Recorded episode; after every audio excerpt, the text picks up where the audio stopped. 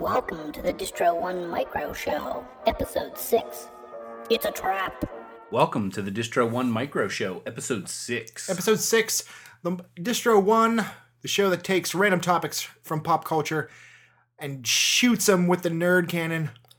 This is a the latest installment of the Micro Show. Today we are discussing Disney's acquisition of Lucasfilm. Yeah, uh, this isn't something I, that I saw coming. Uh, and then when I did hear about it, it was the kind of the more recent information of them indicating that they're going to start in 2015. They're going to start producing a, sh- a movie a year. Yeah.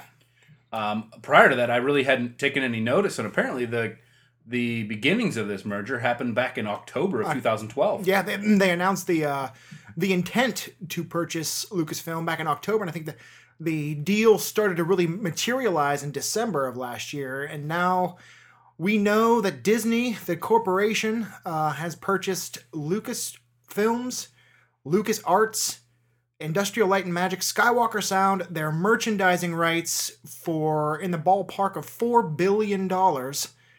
And with that, and also with Pixar and with the Marvel franchises, Disney's getting to be a pretty powerful Yeah, fuckers got it all. yeah, they got the pretty some pretty major stuff going on here, and like and, like you said, Justin, that it was a it's going to be a new movie starting in 2015. There's going to be new films. I believe it's going to be what is episode seven.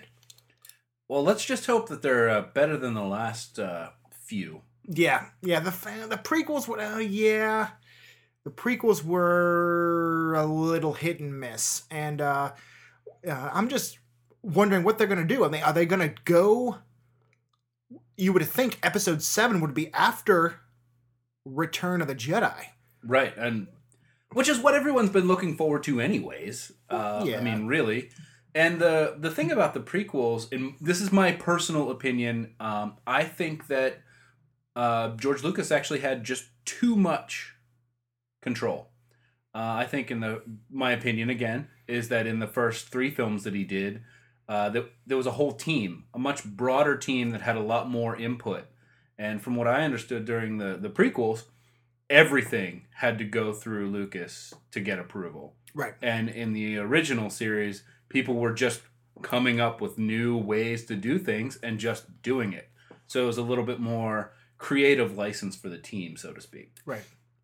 Again, that's my own opinion. Yeah, yeah, and uh, so episode seven coming out 2015, and then uh, Disney reporting that, and this is coming from news articles that we've looked over from Yahoo News and Forbes.com and the Hollywood Reporter, that there's going to be a new Star Wars film every year after starting in 2015. So I don't know. I mean, Does that mean they know don't know when they're going to stop making them, or like I, I, I didn't really understand it. I didn't see anything anywhere. yeah, they, they weren't really too specific. I guess. Well, I guess it's pretty fairly new news at, at this point, but like I would assume it would be, you know, is it a quantity over quality thing? I mean, I would, I would, mm, as a Star Wars fan, I would much rather wait a few years between films than have one every year.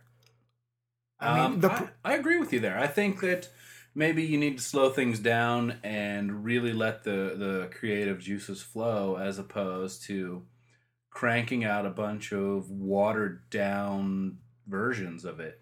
Although, I mean, there is a lot to pull from out there. I mean, there's been some really well written Star Wars novels right. uh, that have come as follow up that maybe they can use as source material, or who knows? It would be interesting to see what sort of uh, book rights and things they've purchased as well as Yeah. as this to to get ideas or to pull from. Yeah, because I know that they're uh, I know they're coming from episode seven, but I know they're going to be uh, looking into standalone movies. Uh, I'm not sure if it's going to be prequels. If I, I we've read in one article, I believe it, was from Forbes.com, where they're thinking about possibly making f- a film around maybe a young Boba Fett or a young Han Solo, which. As a Han Solo fan, I would I would like to see An origin story. origin well not so much an origin story but i'd like to see how exactly lando calrissian lost the millennium falcon to han solo? Like was be- it was it a card game? Was it another was it some game of chance? Was it something else? Like what brought about lando having to put up the the the the title from the Millennium Falcon and losing it to Han Solo. Absolutely, and be interesting to see to find out if Han actually cheated to win. Yeah, that would be. Yeah, that would. Yeah, what, what were the details behind that? And the young Boba Fett, we've seen that. That killed me in the in the in the in the prequels. Man, it's like I did not want to see one of the most mysterious badass characters of the Star Wars universe reduced to some like Australian snot nosed punk kid. I Yeah. really didn't. and I didn't want to see him with the with the whole like raising a kid thing. Um, for was it? Jango, Jango Fett. Jango Fett. I didn't. Uh, I didn't want to see. I didn't want to really want to see Boba Fett humanized that No. much. Like I didn't want him to become part of like oh well he has this humanity that he was brought up by this other bounty hunter. Like just let him be like a a terrible mystery. Yeah, and, and like Jango, his unaltered clone, and then it becomes like every stormtrooper is now is now a clone of of Jango Fett or Boba Fett or whatever. It's just I don't know. I And don't- if there were clones of Jango Fett, who's like this super badass bounty hunter, why the fuck can't they shoot anybody? yeah, they can't hit they can't hit shit. Like I would rather be like like R two D two or C three PO. Like they're like bulletproof in these movies. Like they can't hit anything.